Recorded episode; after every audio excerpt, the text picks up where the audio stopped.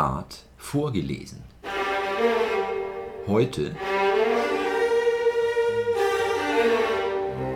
Die Nase von Nikolai Wassiljewitsch Gogol 1836, übersetzt von Alexander Eliasberg.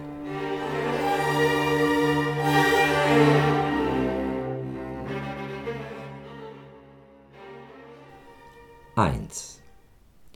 Am 25. März geschah in Petersburg etwas ungewöhnlich Seltsames.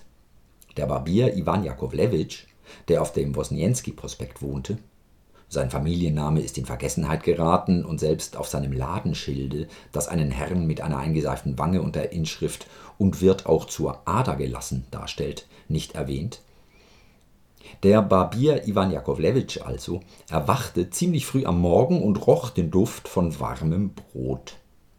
Er setzte sich im Bette auf und sah, wie seine Gattin, eine recht ehrenwerte Dame, die sehr gerne Kaffee trank, frisch gebackene Brote aus dem Ofen nahm. Heute möchte ich keinen Kaffee, Praskowja Ossipowna, sagte Iwan Jakowlewitsch. Stattdessen möchte ich warmes Brot mit Zwiebeln. Das heißt, Iwan Jakowlewitsch wollte wohl das eine und das andere, er wusste aber, dass es unmöglich war, beides auf einmal zu verlangen, denn Praskowja Ossipowna mochte solche Launen nicht. Soll nur der Dummkopf Brot essen, umso besser für mich, sagte sich die Gattin, so bleibt mehr Kaffee für mich übrig. Und sie warf ein Brot auf den Tisch. Iwan Jakowlewitsch zog des Anstandes halber einen Frack über sein Hemd, setzte sich an den Tisch, nahm etwas Salz, schnitt zwei Zwiebeln zurecht, ergriff das Messer, machte eine wichtige Miene und begann das Brot zu zerteilen. Als er es in zwei Hälften geschnitten hatte, blickte er hinein und sah darin zu seinem Erstaunen etwas Weißliches. Iwan Jakowlewitsch kratzte vorsichtig mit dem Messer und tastete mit dem Finger. Es ist etwas Festes, sagte er sich. Was kann es sein? Er bohrte mit den Fingern und zog eine Nase heraus. Iwan Jakowlewitsch ließ die Hände sinken. Er fing an, sich die Augen zu reiben und es zu betasten. Eine Nase. Tatsächlich, eine Nase. Sie kam ihm sogar bekannt vor. Iwan Jakowlewitschs Gesicht zeigte Entsetzen. Dieses Entsetzen war aber nichts im Vergleich mit der Empörung, die sich seiner Gattin bemächtigte. Wo hast du diese Nase abgeschnitten, du Unmensch? schrie sie ihn wütend an. Verbrecher! Trunkenbold! Ich selbst werde dich bei der Polizei anzeigen, du Räuber! Drei Herren haben mir schon gesagt, dass du beim Rasieren so heftig an den Nasen ziehst, dass sie fast abreißen. Iwan Jakowlewitsch war aber mehr tot als lebendig. Er erkannte, dass die Nase dem Kollegienassessor Kowaljow gehörte, den er jeden Mittwoch und Samstag zu rasieren pflegte. Halt, Praskowja Ossipowna, ich will sie in einen Lappen einwickeln und in die Ecke legen. Sie wird dort eine Zeit lang liegen und dann trage ich sie weg. Ich will davon nichts wissen. Niemals werde ich dulden, dass in meiner Wohnung eine abgeschnittene Nase herumliegt. Du angebrannter Zwieback, du. Du kannst nur mit dem Messer auf dem Streichriemen herumfahren, wirst aber bald deine Pflichten nicht mehr erfüllen können. Du Taugenichts, du Wackerbund. Soll ich mir vielleicht deswegen vor der Polizei verantworten? Du Schmierfink, du Dummkopf, hinaus mit ihr, hinaus. Trag sie, wohin du willst, dass ich von ihr nichts mehr höre. Iwan Jakowlewitsch stand wie zerschmettert da. Er überlegte und überlegte, Weiß der Teufel, wie das nur möglich ist, sagte er endlich und kratzte sich hinter dem Ohre. Ob ich gestern betrunken heimgekommen bin oder nicht, weiß ich nicht mehr. Es scheint doch eine außergewöhnliche Sache zu sein, denn das Brot ist etwas Gebackenes, die Nase aber etwas ganz anderes. Ich kann gar nichts verstehen. Iwan Jakowlewitsch verstummte. Der Gedanke, dass die Polizei bei ihm die Nase entdecken und ihn zur Verantwortung ziehen könnte, bedrückte ihn furchtbar. Ihm schwebte schon ein roter, schön mit Silber gestickter Kragen und ein Degen vor, und er bebte am ganzen Leibe. Endlich griff er nach seinen Unterkleidern und seinen Stiefeln, zog sich an, wickelte die Nase unter gewichtigen Ermahnungen Praskowja Ossipownas in einen Lappen und trat auf die Straße. Er wollte sie entweder irgendwo liegen lassen, zum Beispiel auf einem Pfosten vor einem Tore, oder sie wie zufällig verlieren und dann in eine Seitengasse einbiegen. Er begegnete aber unglücklicherweise Bekannten, die ihn sofort fragten, wohin gehst du? Oder wen willst du so früh rasieren? Und Iwan Jakowlewitsch konnte keinen geeigneten Augenblick erwischen. Einmal hatte er die Nase schon verloren, aber ein Schutzmann winkte ihm von weitem mit der Hellebarde und sagte: Heb auf, was du weggeworfen hast. Iwan Jakowlewitsch musste die Nase aufheben und in die Tasche stecken. Ihn überfiel Verzweiflung. Umso mehr, als das Publikum auf der Straße beständig zunahm, je mehr Geschäfte und Läden geöffnet wurden. Er beschloss, zu der Isaaksbrücke zu gehen. Vielleicht gelingt es ihm, die Nase in die Neva zu werfen. Aber ich fühle mich schuldig, weil ich noch gar nichts über Iwan Jakowlewitsch, diesen in vielen Beziehungen ehrenwerten Menschen, gesagt habe. Iwan Jakowlewitsch war, wie jeder ordentliche russische Handwerker, ein furchtbarer Trunkenbold und, obwohl er jeden Tag fremde Bärte rasierte, immer unrasiert. Der Frack Iwan Jakowlewitschs, Iwan Jakowlewitsch trug niemals einen gewöhnlichen Rock, war gescheckt, das heißt schwarz, voller gelblich-brauner und grauer Flecken. Der Kragen glänzte und anstelle von drei Knöpfen waren nur Fädchen zu sehen. Iwan Jakowlewitsch war ein großer Zyniker und wenn der Kollegienassessor Kowaljow ihm beim Rasieren sagte, deine Hände stinken immer, Iwan Jakowlewitsch, so antwortete Iwan Jakowlewitsch mit der Frage, warum sollten sie stinken? Ich weiß es nicht, mein Bester, aber sie stinken, entgegnete der Kollegienassessor worauf ihm Iwan Jakowlewitsch, nachdem er eine Prise genommen, die Wangen und die Stellen unter der Nase, hinter den Ohren und unter dem Kinne, kurz alles, was ihm einfiel, einseifte. Dieser ehrenwerte Bürger stand schon auf der Isaaksbrücke.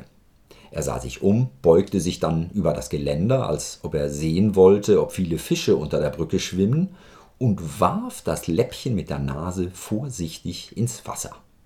Es war ihm, als hätte er sich von einer Last von zehn Put befreit.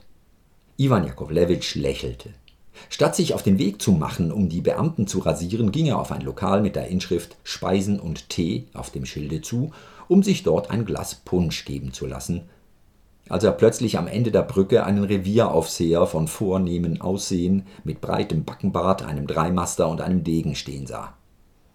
Iwan Jakowlewitsch erstarrte aber der Revieraufseher winkte ihm mit dem Finger und sagte Komm mal her, mein Bester.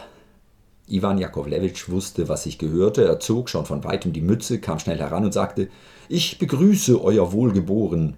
Nein, nein, Bruder, nichts von Wohlgeboren, sag mir lieber, was du dort auf der Brücke gemacht hast. Bei Gott, Herr, ich ging zum Rasieren und wollte nur nachsehen, ob das Wasser schnell fließt. Du lügst, du lügst, so kommst du mir nicht davon. Antworte bitte. Ich will euer Gnaden zwei, sogar dreimal in der Woche unentgeltlich rasieren, antwortete Iwan Jakowlewitsch. Nein, Freund, das sind Dummheiten. Ich werde schon so von drei Barbieren rasiert und sie rechnen sich dies zur Ehre an. Sag mir lieber, was du dort getan hast. Iwan Jakowlewitsch erbleichte. Hier hüllen sich aber die Geschehnisse in einen Nebel und es ist vollkommen unbekannt, was da weiter geschah. 2. Der Kollegienassessor Kowaljow erwachte ziemlich früh und machte mit seinen Lippen Brrr, wie er es stets beim Erwachen tat, ohne den Grund dafür angeben zu können. Kowaljow streckte sich und ließ sich den kleinen Spiegel geben, der auf dem Tische stand. Er wollte sich den Pickel ansehen, der am Tage vorher auf seiner Nase erblüht war. Zu seinem größten Erstaunen sah er aber anstelle der Nase eine vollkommen glatte Fläche. Kowaljow erschrak, ließ sich Wasser geben und rieb sich die Augen mit dem Handtuch. Die Nase war wirklich weg. Er fing an, die Stelle mit der Hand zu befühlen, kniff sich auch ins Fleisch, um festzustellen, ob er nicht schlafe. Nein, er schlief wohl nicht.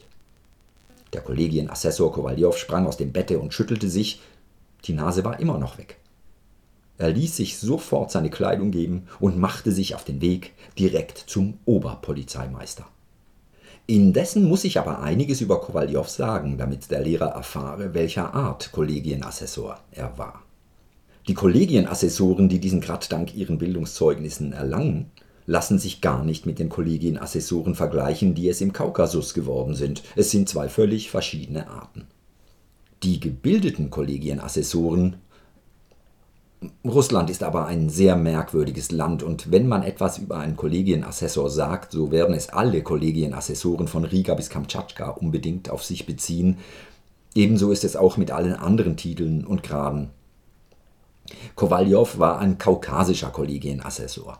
Er bekleidete diesen Rang erst seit zwei Jahren und musste daher immer daran denken, um sich noch mehr Ansehen und Gewicht zu verleihen, nannte er sich niemals einfach Kollegienassessor, sondern stets Major. Hör mal, meine Liebe, sagte er zu einem Weibe, das auf der Straße vor Hemden feilbot. Komm zu mir in die Wohnung, ich wohne in der Sadowja-Straße und frage bloß nach dem Major Kowaljow. Ein jeder wird es dir zeigen. Begegnete er aber einer jungen Schönen, so gab er ihr außerdem einen geheimen Auftrag und fügte hinzu: Frag nur nach der Wohnung des Majors Kowaljow, mein Kind. Aus diesem Grunde wollen auch wir den Kollegienassessor in Zukunft Major nennen. Der Major Kowaljow pflegte jeden Tag auf dem Newski-Prospekt spazieren zu gehen. Sein Hemdkragen war stets außerordentlich sauber und sorgfältig gestärkt. Sein Backenbart war von jener Art, wie ihn auch jetzt noch die Gouvernements- und Kreislandmesser, die Architekten und Regimentsärzte, auch die Beamten für verschiedene Aufträge tragen – überhaupt alle Männer, die volle und rote Wangen haben und sehr gut Boston spielen. Dieser Backenbart geht mitten durch die Wange und reicht bis zu der Nase. Der Major Kowaljow trug an seiner Uhrkette eine Menge von Petschaften aus Karneol, die teils Wappen und teils Inschriften trugen, wie Mittwoch, Donnerstag, Montag und so weiter. Der Major Kowaljow war nach Petersburg in Geschäften gekommen, und zwar um eine seinem Grade entsprechende Stellung zu suchen, womöglich das Amt eines Vizegouverneurs, sonst aber das eines Exekutors an irgendeinem angesehenen Departement. Der Major Kowaljow war auch gar nicht abgeneigt zu heiraten, aber nur in dem Falle, wenn die Braut 200.000 Rubel mitbekäme. Nun kann der Leser selbst urteilen, wie es diesem Major zumute war, als er statt seiner recht hübschen und mäßig großen Nase eine ganz dumme, glatte Fläche gewahrte. Zum Unglück ließ sich keine einzige Droschke auf der Straße blicken, und so musste er zu Fuß gehen, in seinen Mantel gehüllt, das Gesicht mit dem Taschentuch verdeckt, als ob er Nasenbluten hätte. Vielleicht ist es mir nur so vorgekommen, es kann ja nicht sein, dass die Nase so dumm verschwindet, dachte er sich und trat in eine Konditorei, um einen Blick in den Spiegel zu werfen. Glücklicherweise waren in der Konditorei keine Besucher. Die Kellner kehrten die Stuben und stellten die Stühle auf, andere mit verschlafenen Augen trugen heiße Pasteten herein, auf den Tischen und Stühlen lagen die mit Kaffee begossenen Zeitungen vom gestrigen Tage. Gott sei Dank, es ist niemand da, sagte er, nun kann ich in den Spiegel schauen. Er ging ängstlich zum Spiegel und blickte hinein. Teufel, so eine Gemeinheit, sagte er und spie aus. Wenn doch anstelle der Nase wenigstens etwas anderes wäre, aber so nichts, gar nichts.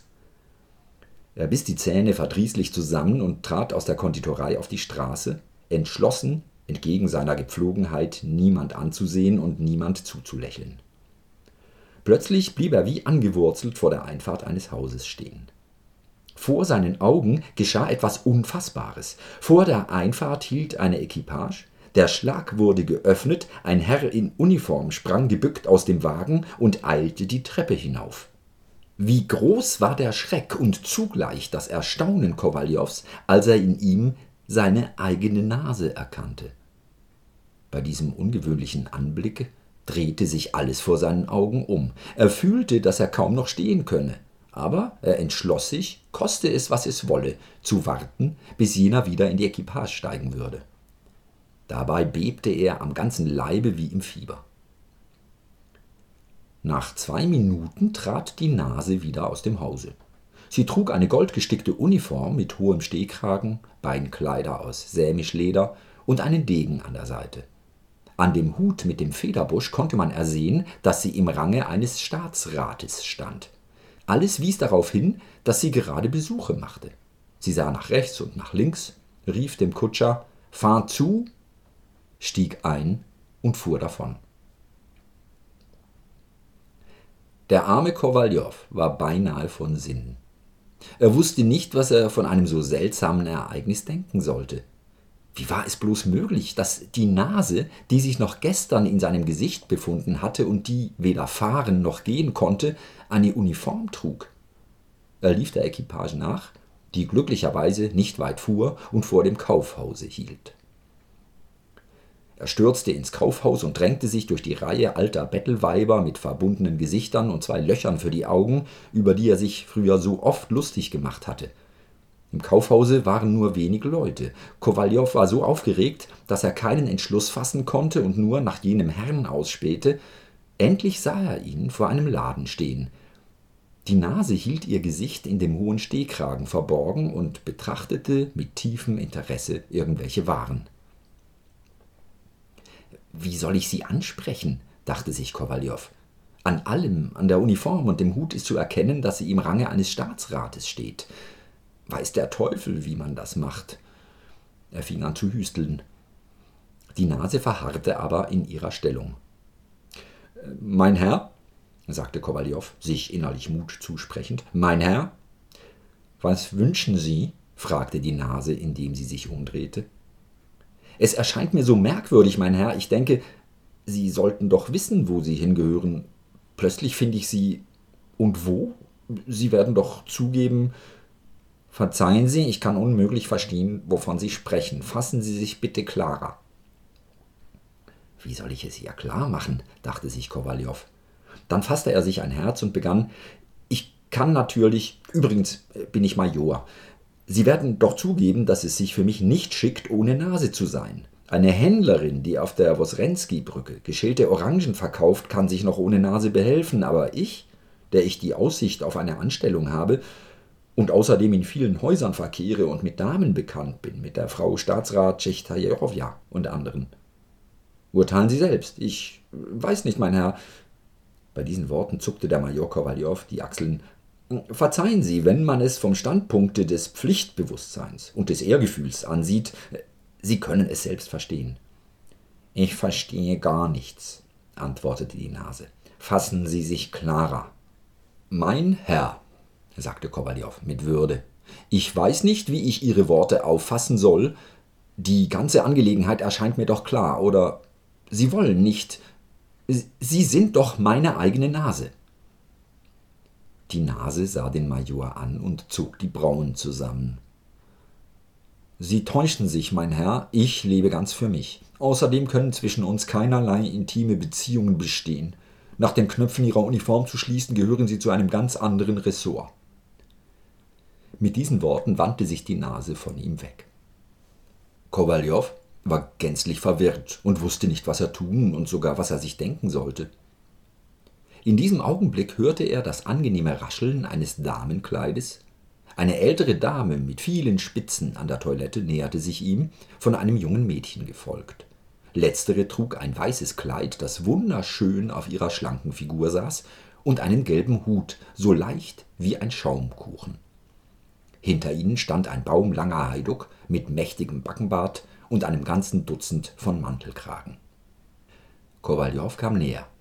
Er zog den Kragen seines Batisthemdes hervor, ordnete die Petschafte an seiner goldenen Uhrkette und wandte seine Aufmerksamkeit der graziösen jungen Dame zu, die gebeugt wie eine Frühlingsblume das weiße Händchen mit den durchscheinenden Fingern an die Stirne führte.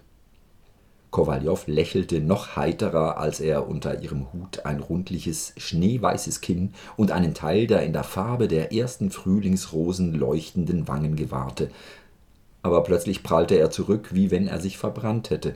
Er erinnerte sich, dass er anstelle der Nase absolut nichts mehr hatte. Und Tränen entströmten seinen Augen. Er drehte sich um um dem Herrn in der Uniform zu sagen, dass er sich bloß als Staatsrat verstelle, dass er ein Spitzbube und ein Schuft sei und nichts weiter als seine eigene Nase. Die Nase war aber schon verschwunden. Sie hatte sich verflüchtigt, wahrscheinlich um noch einige Besuche zu machen.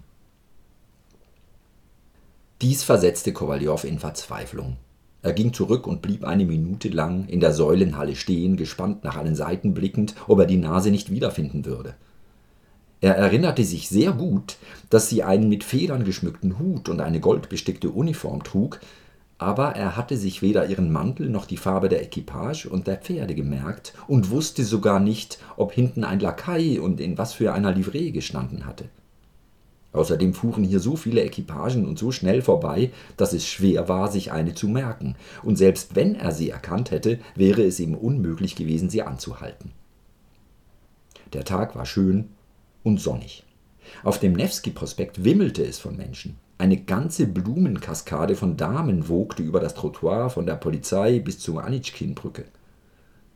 Da sieht er einen ihm bekannten Hofrat, den er, besonders in Gegenwart von Fremden, Oberstleutnant zu titulieren pflegt. Da ist Jarischkin, Abteilungsvorstand im Senat, ein guter Freund von ihm, der im Boston-Spiel immer verliert, wenn er Acht spielt. Und da ist ein anderer Major, der seinen Assessorgrad im Kaukasus erworben hat und der ihn mit der Hand zu sich heranwinkt. Hole ihn der Teufel, sagte Kowaljow. He, Kutscher, fahr mich direkt zum Polizeimeister. Kowaljow stieg in die Droschke und rief dem Kutscher jeden Augenblick zu: Fahr so schnell du kannst. Ist der Polizeimeister anwesend? fragte er, in den Flur tretend. Zu Befehl? Nein, antwortete der Portier. Der Herr Polizeimeister sind eben ausgefahren. Was? Jawohl, fügte der Portier hinzu. Es ist zwar noch nicht lange her, aber er ist ausgefahren. Wären Sie um eine Minute früher gekommen, so hätten Sie ihn vielleicht noch erwischt. Kowaljow stieg, ohne das Taschentuch vom Gesicht zu nehmen, wieder in die Droschke und rief mit verzweifelter Stimme: Fahr zu! Wohin? fragte der Kutscher. Geradeaus! Wie geradeaus? Hier müssen wir wenden, nach rechts oder nach links? Diese Frage brachte Kowaljow zur Besinnung und zwang ihn wieder nachzudenken. Er hätte sich wohl vor allem an die Polizeiverwaltung wenden müssen, nicht etwa weil seine Lage in irgendeiner direkten Beziehung zur Polizei stünde, sondern weil die letztere ihre Anordnungen schneller treffen könnte als irgendein anderes Ressort. Genugtuung von dem Ressort zu verlangen, in dem die Nase nach ihrer Behauptung diente, wäre unklug gewesen, da man schon aus den eigenen Worten der Nase ersehen konnte, dass es für sie nichts Heiliges gab und sie auch in diesem Falle ebenso lügen würde, wie sie schon gelogen hatte, als sie behauptete, Kowaljow noch nie gesehen zu haben. Kowaljow wollte schon dem Kutscher den Befehl geben, zur Polizeiverwaltung zu fahren, als ihm wieder der Gedanke kam, dass dieser Gauner und Spitzbube, der sich schon bei der ersten Begegnung so gewissenlos benommen hatte, den günstigen Augenblick benutzen und die Stadt verlassen könnte. Dann wäre alles Suchen vergebens, oder es könnte auch, Gott behüte, einen ganzen Monat dauern. Endlich gab ihm wohl der Himmel selbst einen guten Gedanken. Er beschloss sich an die Zeitungsexpedition zu wenden und rechtzeitig eine Anzeige aufzugeben mit genauer Personalbeschreibung der Nase, damit jeder, der ihr begegnete, sie ihm wiederbringen oder wenigstens ihren Aufenthaltsort angeben könnte. Als er diesen Entschluss gefasst hatte, befahl er dem Kutscher, nach der Zeitungsexpedition zu fahren. Er bearbeitete während der ganzen Fahrt den Rücken des Kutschers mit der Faust und feuerte ihn an. Schneller, du Spitzbube, schneller, du Schurke. Ach Herr, sagte der Kutscher, den Kopf schüttelnd, und sein Pferd, das langhaarig wie ein Bologneser war, mit dem Zügel schlagend.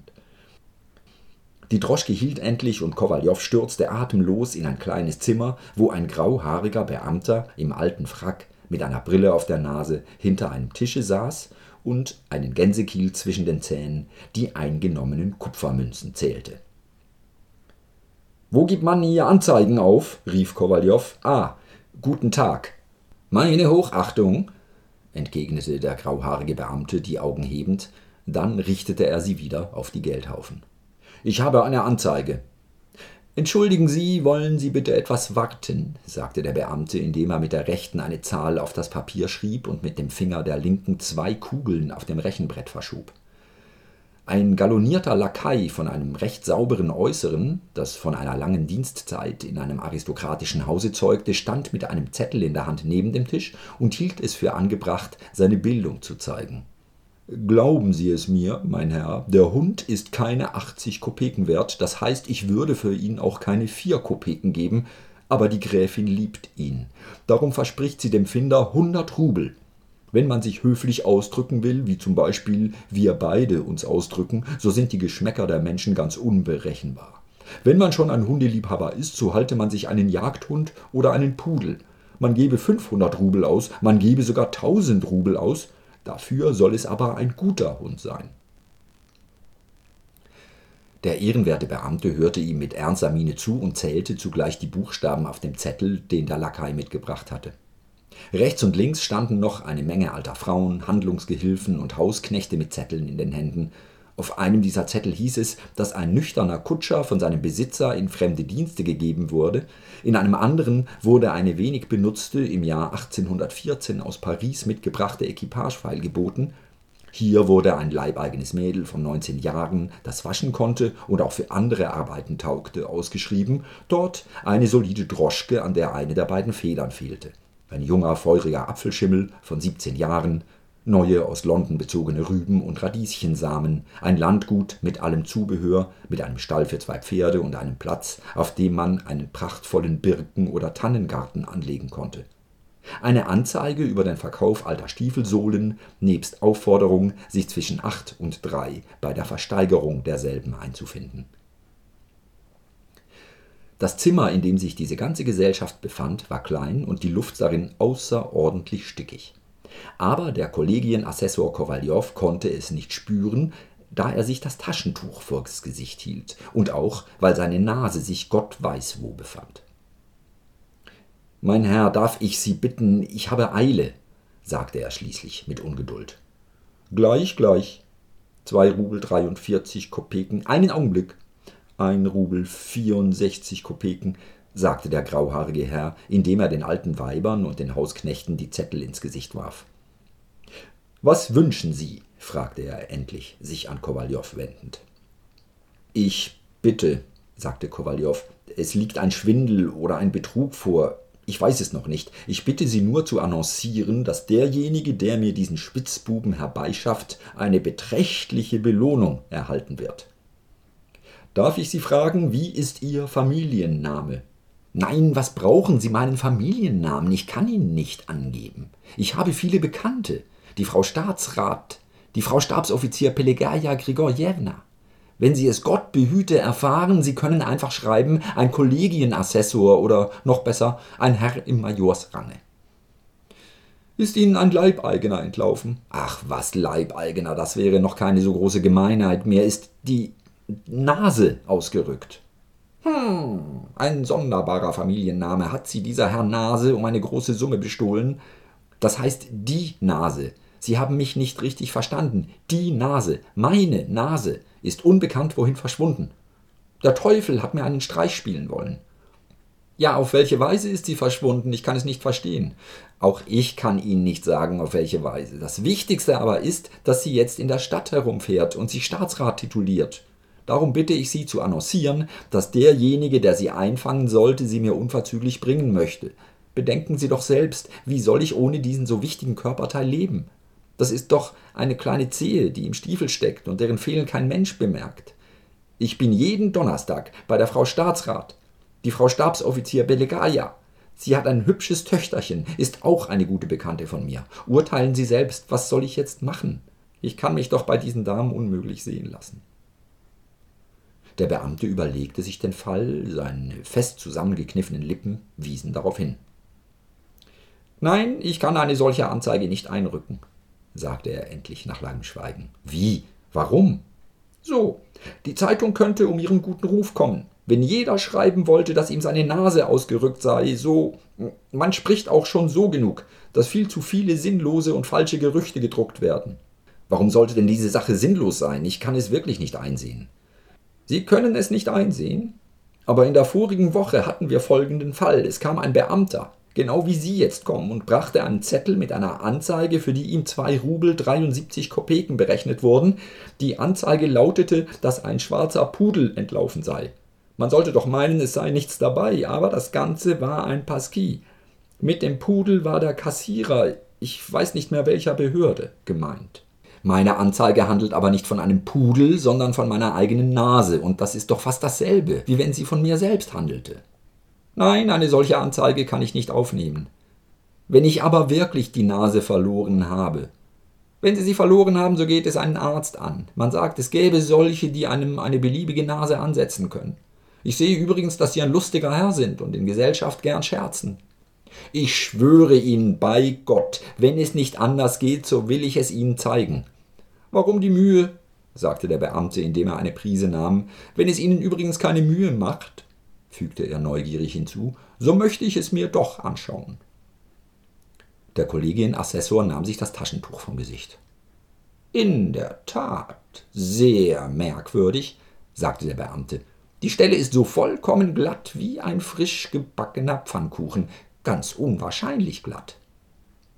Nun, jetzt werden Sie wohl nicht mehr widersprechen. Nun sehen Sie selbst, dass Sie die Anzeige aufnehmen müssen. Ich werde Ihnen sehr dankbar sein und bin froh, dass diese Gelegenheit mir das Vergnügen verschafft hat, Sie kennenzulernen. Der Major ließ sich, wie man daraus ersehen kann, zu einer gemeinen Schmeichelei herab. Abdrucken kann ich es wohl, das ist nicht schwer, sagte der Beamte, aber ich kann darin keinen Nutzen für Sie erblicken. Wenn Sie wollen, so lassen Sie es von jemand, der sich darauf versteht, als ein seltenes Naturereignis beschreiben und in der nordischen Biene veröffentlichen. Hier nahm er wieder eine Prise. Zur Belehrung der Jugend, er schneuzte sich, oder zur allgemeinen Unterhaltung. Der Kollegienassessor war nun ganz niedergeschlagen. Sein Blick fiel auf den unteren Teil des Zeitungsblattes, wo sich die Theateranzeigen befanden. Er wollte schon lächeln, als er auf den Namen einer hübschen Schauspielerin stieß, und seine Hand fuhr schon in die Tasche, um nachzusehen, ob er noch einen blauen Lappen habe, da doch Personen im Stabsoffiziersrange seiner Meinung nach nur im Parkett sitzen dürfen, aber der Gedanke an die Nase verdarb alles. Der Beamte selbst schien durch die schwierige Lage Kowaljows gerührt. Er wollte seinen Kummer wenigstens etwas lindern und hielt es für angebracht, seine Teilnahme in einigen Worten auszudrücken. Es tut mir wirklich sehr leid, dass Ihnen so etwas passiert ist. Wollen Sie nicht eine Prise nehmen? Dies hilft gegen Kopfweh und Melancholie, selbst gegen Hämorrhoiden ist es gut. Mit diesen Worten reichte der Beamte Kowaljow seine Tabaksdose, indem er den Deckel mit dem Bildnis einer hutgeschmückten Dame sehr geschickt aufklappte. Diese unüberlegte Handlung brachte Kowaljow um seine Geduld. Ich verstehe nicht, wie Sie jetzt spaßen können, sagte er erregt. Sehen Sie denn nicht, dass mir gerade das fehlt, womit ich schnupfen könnte? Hol der Teufel Ihren Tabak, ich kann ihn gar nicht sehen, nicht nur Ihren schlechten Beresintabak, sondern selbst, wenn Sie mir einen echten Rapé angeboten hätten. Mit diesen Worten verließ er tiefgekränkt die Zeitungsexpedition und begab sich zum Polizeikommissär. Kowaljow kam zum Polizeikommissär in dem Augenblick, als dieser sich streckte und sagte: Ach, wie gut werde ich jetzt an die zwei Stunden schlafen. Daraus kann man ersehen, dass der Kollegienassessor ihm ziemlich ungelegen kam. Der Polizeikommissär war ein Beschützer aller Künste und Handwerke, zog aber eine Reichsbanknote allen anderen Dingen vor. Das ist ein Gegenstand, pflegte er zu sagen. Es gibt nichts Besseres als diesen Gegenstand. Er braucht nicht gefüttert zu werden, er nimmt wenig Platz ein, findet in jeder Tasche Unterkunft und zerbricht nicht, wenn man ihn fallen lässt. Der Polizeikommissär empfing Kowaljow ziemlich kühl und sagte, dass die Zeit nach dem Mittagessen für eine Untersuchung nicht geeignet sei. Die Natur selbst hätte bestimmt, dass der Mensch nach dem Essen ausruhen müsse. Der Kollegienassessor konnte daraus ersehen, dass dem Polizeikommissär die Aussprüche der Weisen des Altertums nicht unbekannt waren. Einem ordentlichen Menschen werde aber niemand die Nase abbeißen. Er traf damit den wundesten Punkt. Es ist zu bemerken, dass Kowaljow außerordentlich empfindlich war. Alles, was man über ihn selbst sagte, konnte er noch verzeihen, er vergab aber nichts, was seinen Titel oder Dienstgrad verletzte. Er glaubte sogar, dass in den Theaterstücken alles erlaubt sei, was sich auf die Subalternoffiziere bezieht, die Stabsoffiziere dürfe man aber in keiner Weise antasten. Der Empfang durch den Polizeikommissär verwirrte ihn so, dass er den Kopf schüttelte, die Hände etwas spreizte und im Bewusstsein seiner Würde erklärte, offen gestanden habe ich nach so beleidigenden Äußerungen nichts mehr zu sagen. Und mit diesen Worten ging er. Er kam nach Hause, müde und abgespannt, es dunkelte schon. So traurig und hässlich erschien ihm seine Wohnung nach all diesem vergeblichen Suchen. Als er ins Vorzimmer trat, erblickte er auf dem schmutzigen Ledersofa seinen Lakai Iwan. Er lag auf dem Rücken und spuckte an die Zimmerdecke, wobei er ziemlich geschickt immer die gleiche Stelle traf. Diese Gleichgültigkeit machte ihn rasend. Er schlug ihn mit seinem Hute auf den Kopf und sagte Schwein, du machst doch auch immer Dummheiten. Iwan sprang sofort auf und beeilte sich, ihm aus dem Mantel zu helfen. Der Major trat müde und traurig in sein Zimmer, ließ sich in einen Sessel sinken und sagte endlich, nachdem er einige Male geseufzt hatte Mein Gott, mein Gott, womit habe ich dieses Unglück verdient? Wenn mir ein Arm oder ein Bein fehlte, so wäre es immer noch besser, aber ohne die Nase ist der Mensch, weiß der Teufel was. Kein Vogel und kein Bürger. Man möchte ihn einfach packen und zum Fenster hinauswerfen. Hätte man mir sie doch im Krieg abgeschnitten oder im Duell oder hätte ich es selbst verschuldet. Sie ist aber um nichts und wieder nichts verschwunden. Ganz dumm. Aber nein, es kann nicht sein, fügte er nach einigem Nachdenken hinzu. Es ist nicht wahrscheinlich, dass eine Nase verschwinden kann. Es ist ganz unwahrscheinlich. Ich träume wohl. Oder es kommt mir nur so vor. Vielleicht habe ich aus Versehen statt Wasser den Brandwein getrunken, mit dem ich mir nach dem Rasieren das Kinn einreibe. Dieser dumme Iwan hat ihn nicht weggestellt, und so habe ich ihn wohl getrunken. Um sich zu überzeugen, dass er nicht betrunken sei, kniff sich der Major so schmerzhaft ins Fleisch, dass er selbst aufschrie. Dieser Schmerz überzeugte ihn vollkommen davon, dass er im Wachen handle und lebe.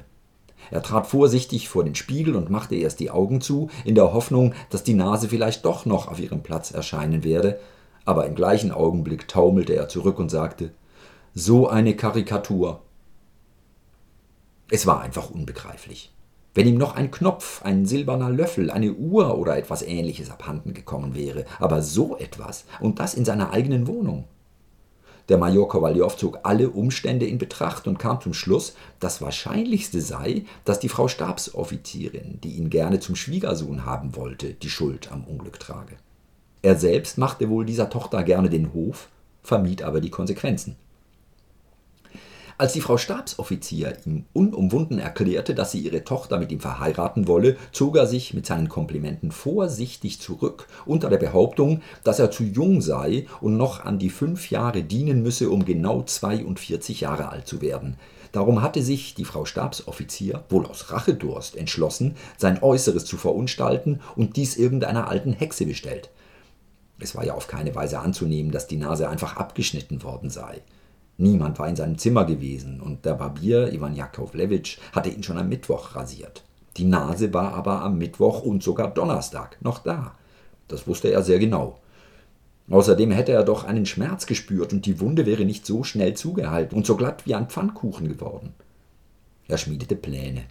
Ob er die Frau Stabsoffizier in aller Form vors Gericht laden oder persönlich zu ihr gehen sollte, um sie zur Rechenschaft zu ziehen.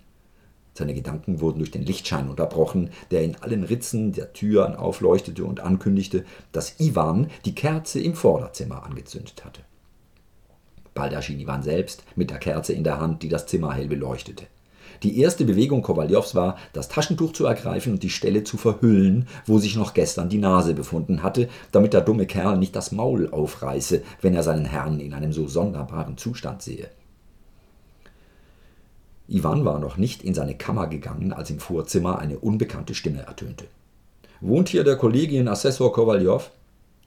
Treten Sie näher, der Major Kowaljow wohnt hier, sagte Kowaljow, indem er aufsprang und die Tür öffnete. Herein trat ein Polizeibeamter von sympathischem Aussehen mit einem nicht zu hellen und nicht zu dunklen Backenbart und ziemlich vollen Wangen. Es war derselbe, der zu Beginn unserer Erzählung am Ende der Isaaksbrücke gestanden hatte. Sie haben Ihre Nase zu verlieren geruht? Gewiss. Sie ist gefunden worden. Was sagen Sie? rief der Major Kowaljow. Er war vor Freude sprachlos. Er starrte den vor ihm stehenden Revieraufseher an, auf dessen vollen Lippen und Wangen der helle Widerschein des Kerzenlichtes zitterte. Auf welche Weise? Auf eine höchst sonderbare Weise. Man hat sie kurz vor ihrer Abreise erwischt. Sie stieg eben in die Postkutsche, um nach Riga zu fahren. Sie hatte auch schon längst einen auf den Namen irgendeines Beamten ausgestellten Pass in Händen. Merkwürdigerweise habe ich sie selbst erst für einen Herrn gehalten. Zum Glück hatte ich aber meine Brille bei mir und merkte sofort, dass es eine Nase war. Ich bin ja kurzsichtig. Und wenn Sie vor mir stehen, so sehe ich wohl, dass Sie ein Gesicht haben, kann aber die Nase und den Bart nicht unterscheiden. Meine Schwiegermutter, das heißt die Mutter meiner Frau, sieht ebenfalls nichts. Kowaljow geriet außer sich. Wo ist sie denn? Wo? Ich will gleich hinlaufen.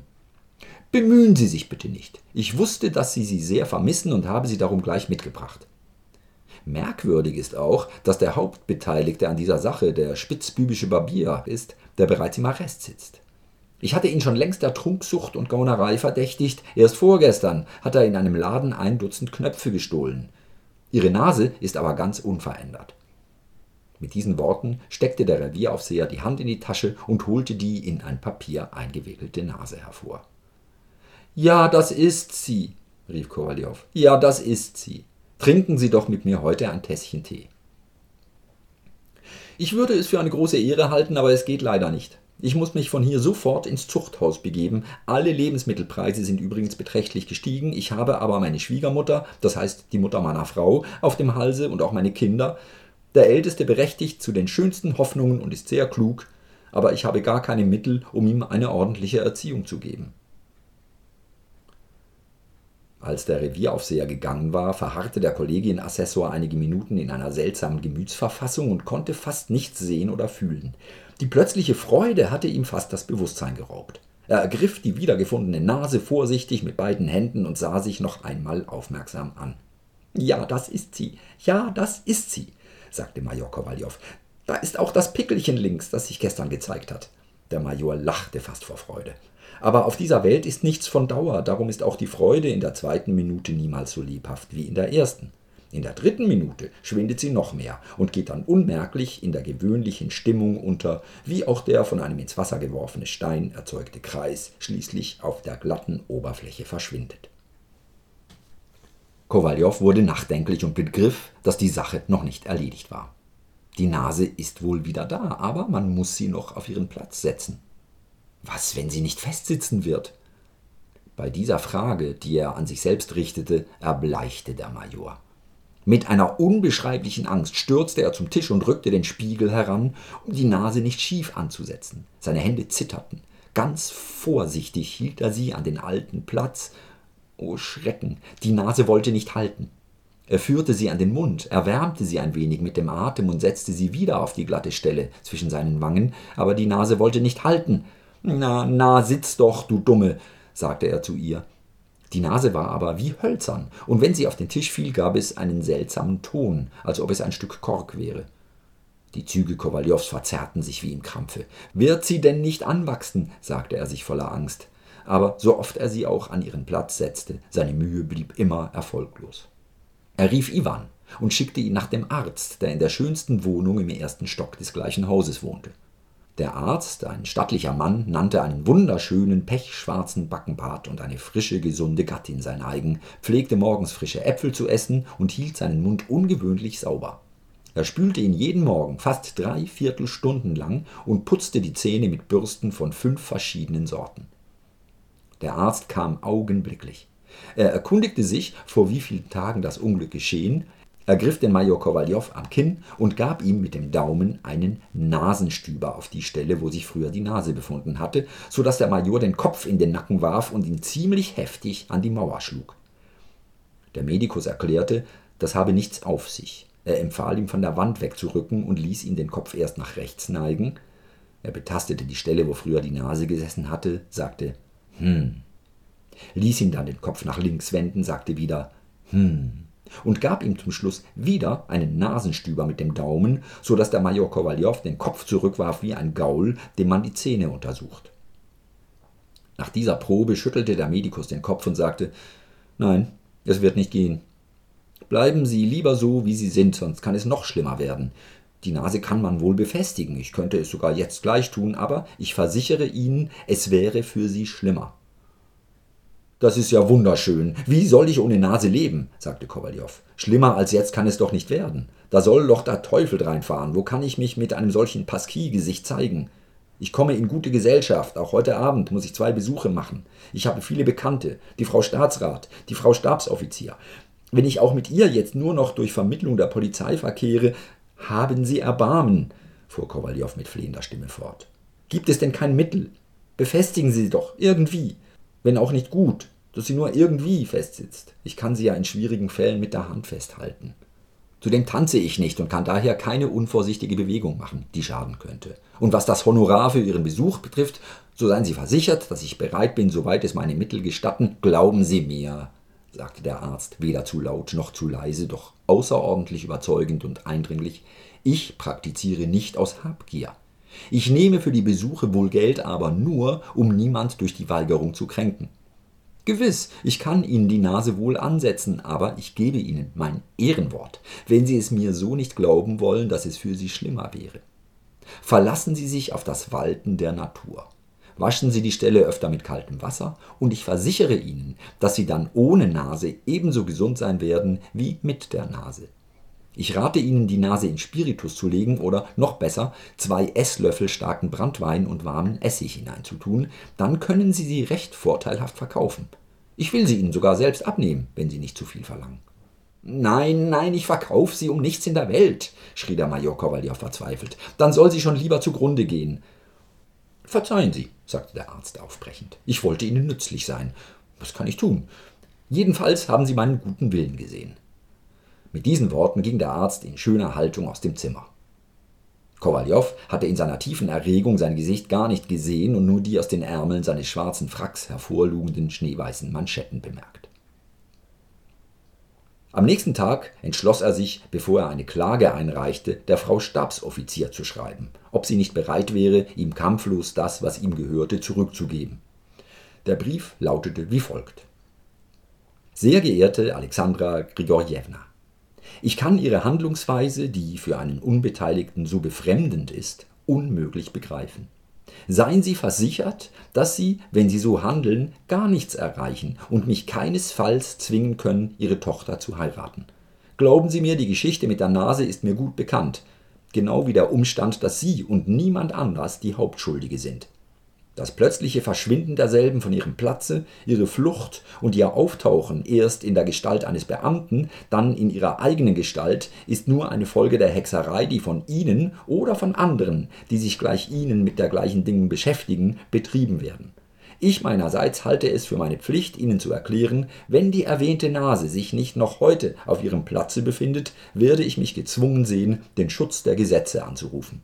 Im Übrigen verbleibe ich in vorzüglicher Hochachtung Ihr ergebenster Diener Platon Kowaljow.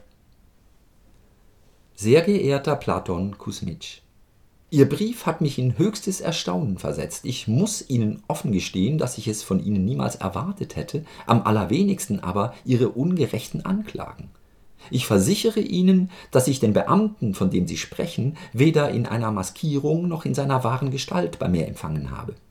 Mich hat wohl Philipp Iwanowitsch Potanschikow besucht. Er hat sich zwar wirklich um die Hand meiner Tochter beworben, aber ich habe ihm, obwohl er ein trefflicher, nüchterner Mensch und sehr gebildet ist, keinerlei Hoffnung gegeben. Sie sprechen auch noch von der Nase.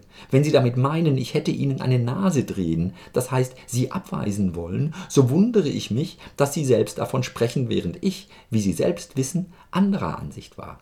Wenn Sie jetzt gleich in üblicher Form um die Hand meiner Tochter anhalten, so bin ich bereit, Ihren Wunsch zu erfüllen, denn dies war immer auch mein sehnlichster Wunsch. In dieser Hoffnung bin ich stets zu Ihren Diensten, Alexandra Podocina. Nein, sagte Kowaljow, als er den Brief gelesen. Sie ist unschuldig. Es kann nicht sein. Der Brief ist so abgefasst, wie ihn ein Mensch, der ein Verbrechen auf dem Gewissen hat, niemals abfassen kann. Der Kollegienassessor verstand sich darauf, da er im Kaukasusgebiet schon öfters an gerichtlichen Untersuchungen teilgenommen hatte. Auf welche Weise mag es so gekommen sein? Da kennt sich nur der Teufel aus, sagte er zuletzt und ließ die Hände sinken. Inzwischen hatte sich das Gerücht über dieses außergewöhnliche Ereignis in der ganzen Residenz verbreitet, und zwar, wie es so geht, nicht ohne gewisse Ausschmückungen. Damals waren alle Geister für das Übersinnliche eingenommen. Das Publikum hatte sich erst vor kurzem für die Versuche mit dem Magnetismus interessiert. Auch waren die tanzenden Stühle in der Konjugenja-Straße noch so frisch in Erinnerung, dass es nicht zu verwundern ist, dass bald darauf das Gerücht aufkam, die Nase des Kollegienassessors Kowaljow spaziere um drei Uhr auf dem Nevsky-Prospekt. Nun versammelte sich da jeden Tag eine Menge von Neugierigen. Jemand erzählte, die Nase halte sich im Junkerschen Kaufladen auf, und neben Junker entstand ein solcher Auflauf, dass sogar die Polizei einschreiten musste. Ein Spekulant von ehrwürdigem Aussehen mit Backenbart, der von dem Theater trockenes Gebäck verkaufte, ließ schöne feste Holzbänke anfertigen, auf denen die Neugierigen gegen Bezahlung von 80 Kopeken stehen durften. Ein verdienter Oberst verließ eigens zu diesem Zweck seine Wohnung und drängte sich mit Mühe durch die Menge, Aber zu seiner großen Entrüstung sah er im Fenster des Kaufladens statt der Nase eine ganz gewöhnliche wollene Unterjacke und eine Lithografie, die ein junges Mädchen darstellte, das seinen Strumpf in Ordnung brachte, und einen Gecken mit modischer Weste und einem Spitzbart, der sie hinter einem Baum beobachtete. Eine Lithografie, die seit mehr als zehn Jahren an der gleichen Stelle hing. Der Oberst drehte sich um und sagte empört, wie kann man nur mit solchen albernen und unwahrscheinlichen Gerüchten das Volk verwirren? Später kam das Gerücht auf, dass die Nase des Majors Kowaljow nicht auf dem Nevsky-Prospekt, sondern im Taurischen Garten herumspaziere. Sie befinde sich schon seit langer Zeit dort. Auch Rosrev Mirza habe, als er dort gewohnt, sich sehr über dieses seltsame Naturspiel gewundert. Einige Studenten der Chirurgischen Akademie begaben sich dorthin, eine vornehme und angesehene Dame wandte sich brieflich an den Aufseher des Gartens mit der Bitte, ihren Kindern dieses seltene Phänomen zu zeigen und wenn möglich eine für die Jugend belehrende und nützliche Erklärung zu geben. All diese Ereignisse waren den ständigen Besuchern der Empfänge in der großen Welt, die die Damen gerne unterhielten und deren Material um jene Zeit erschöpft war, ganz besonders angenehm. Eine Minderheit ehrenwerter und wohlgesinnter Leute aber war außerordentlich unzufrieden. Ein Herr sagte empört, er könne nicht begreifen, wie sich bloß in diesem aufgeklärten Zeitalter derartige dumme Gerüchte verbreiten können, und er wundere sich nur, dass die Regierung nicht einschreite. Dieser Herr war offenbar einer von denjenigen, die die Regierung in alle Dinge einmischen möchten, sogar in ihre täglichen Streitigkeiten mit ihren Gattinnen. Bald darauf, aber hier werden die Ereignisse wieder von einem Nebel verhüllt, und es ist unbekannt, was weiter geschah. 3. In dieser Welt kommen die unsinnigsten Dinge vor, zuweilen solche, die ganz unwahrscheinlich sind. Dieselbe Nase, die als Staatsrat spazieren gefahren war und in der Stadt solches Aufsehen erregt hatte, befand sich plötzlich wieder, als ob nichts geschehen wäre, auf ihrem Platz, das heißt zwischen den beiden Wangen des Majors Kowaljow. Dies war schon am 7. April der Fall. Als der Major erwachte und in den Spiegel sah, erblickte er seine Nase. Er befühlte sie mit der Hand, es war wirklich die Nase. Aha, sagte Kowaljow und wollte schon vor Freude barfuß einen Tanz aufführen, wurde aber von Iwan, der gerade ins Zimmer trat, daran verhindert. Er ließ sich sofort das Waschwasser bringen und sah beim Waschen wieder in den Spiegel, die Nase war da. Als er sich abtrocknete, sah er noch einmal in den Spiegel, die Nase war da. Schau mal her, Iwan, ich glaube, da sitzt ein Pickelchen auf der Nase, sagte er und dachte bei sich, was, wenn Iwan mir sagt, nein, Herr, es ist gar kein Pickelchen und auch keine Nase da. Iwan sagte aber, es ist kein Pickelchen da, die Nase ist ganz rein. Schön ist es, hol mich der Teufel, sagte der Major zu sich selbst und knipste mit den Fingern. In diesem Moment blickte der Barbier Iwan Jakowlewitsch ins Zimmer, aber so scheu wie eine Katze, die man eben wegen Entwendung eines Stückes Speck gezüchtigt hat. Sag es mir gleich, sind deine Hände sauber? schrie ihm Kowaljow schon von weitem zu. Ja, sie sind sauber. Du lügst. Bei Gott, sie sind sauber, Herr. Nun, pass auf. Kowaljow setzte sich. Iwan Jakowlewitsch band ihm eine Serviette um und verwandelte in einem Augenblick sein ganzes Kinn und einen Teil seiner Wangen mittels des Pinsels in eine Creme, wie man sie bei Namenstagsfeiern in Kaufmannshäusern aufträgt. Ja, sieh mal an, sagte Iwan Jakowlewitsch zu sich selbst, indem er die Nase ansah. Dann wandte er seinen Kopf und blickte die Nase von der Seite an. Sieh mal an. Wenn man es sich überlegt, fuhr er fort und betrachtete lange die Nase. Endlich hob er ganz leicht und mit der größten Vorsicht zwei Finger, um die Nasenspitze zu erwischen. Iwan Jakowlewitsch hatte schon einmal dieses System. Na, na, pass auf, rief Kowaljow. Iwan Jakowlewitsch ließ die Hände sinken, verlor jeden Mut und wurde so verwirrt wie noch nie. Schließlich fing er an, mit dem Rasiermesser ganz behutsam unter dem Kinn zu kitzeln, wie unbequem es auch war und wie schwer es ihm auch fiel, ohne den Stützpunkt auf dem Geruchsorgan zu rasieren. Endlich überwand er doch alle Hindernisse, indem er seinen rauen Daumen gegen die Wange und den Unterkiefer stemmte und rasierte den Major glücklich zu Ende. Als alles fertig war, kleidete Kowaljow sich rasch an, mietete eine Droschke und fuhr in eine Konditorei. Beim Eintreten rief er schon von weitem Kellner, eine Tasse Schokolade. Dann lief er zum Spiegel. Die Nase war da. Er wandte sich lustig um und musterte ironisch mit einem Auge blinzelnd zwei Offiziere, deren einer eine Nase kaum so groß wie einen Westenknopf hatte. Darauf begab er sich in die Kanzlei des Departements, indem er sich um einen Vizegouverneursposten oder wenigstens um den eines Exekutors bewarb. Als er das Empfangszimmer durchschritt, blickte er in den Spiegel, die Nase war da. Dann besuchte er einen anderen Kollegienassessor oder Major, einen großen Spötter, dem er schon mehr als einmal auf dessen spöttische Bemerkungen gesagt hatte, ich kenne dich, du bist immer so giftig. Unterwegs dachte er sich, Wälzt sich der Major, wenn er mich sieht, nicht vor Lachen, so ist es ein sicherer Beweis dafür, dass alles sich auf seinem Platze befindet. Aber der Kollegienassessor sagte nichts. Wie schön, hol mich der Teufel, sagte Kowaljow zu sich selbst. Unterwegs begegnete er der Frau Stabsoffizier nebst Tochter. Er machte eine Verbeugung und wurde mit freudigen Ausrufen begrüßt. Also war alles in bester Ordnung. Er unterhielt sich mit ihnen sehr lange, nahm sogar seine Tabaksdose aus der Tasche und stopfte sich absichtlich vor ihren Augen sehr lange Schnupftabak in beide Löcher, wobei er zu sich selbst sagte Seht ihr es, ihr dummen Hen, die Tochter werde ich aber doch nicht heiraten. So einfach Paramour dagegen mit Vergnügen.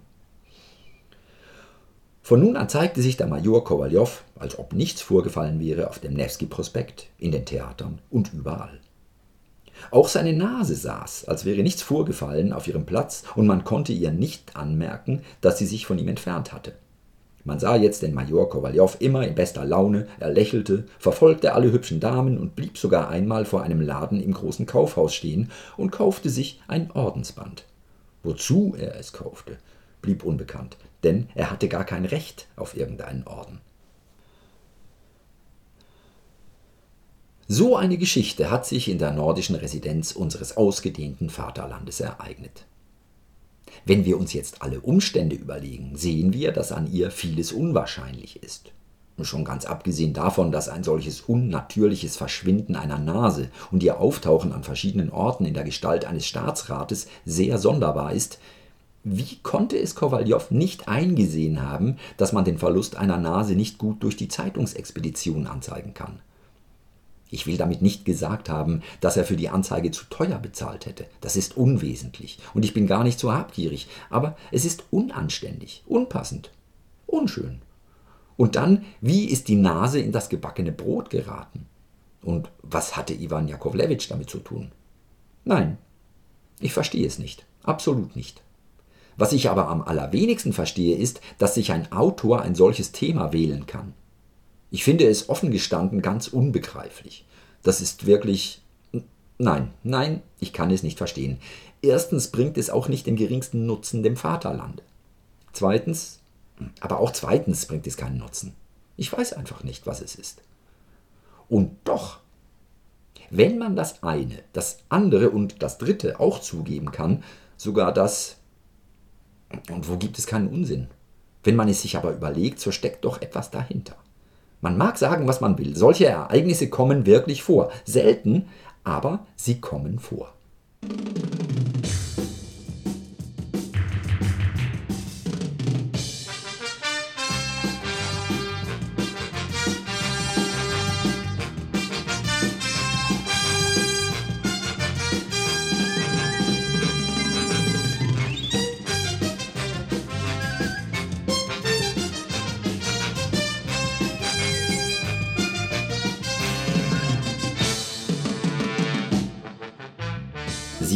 Grad vorgelesen.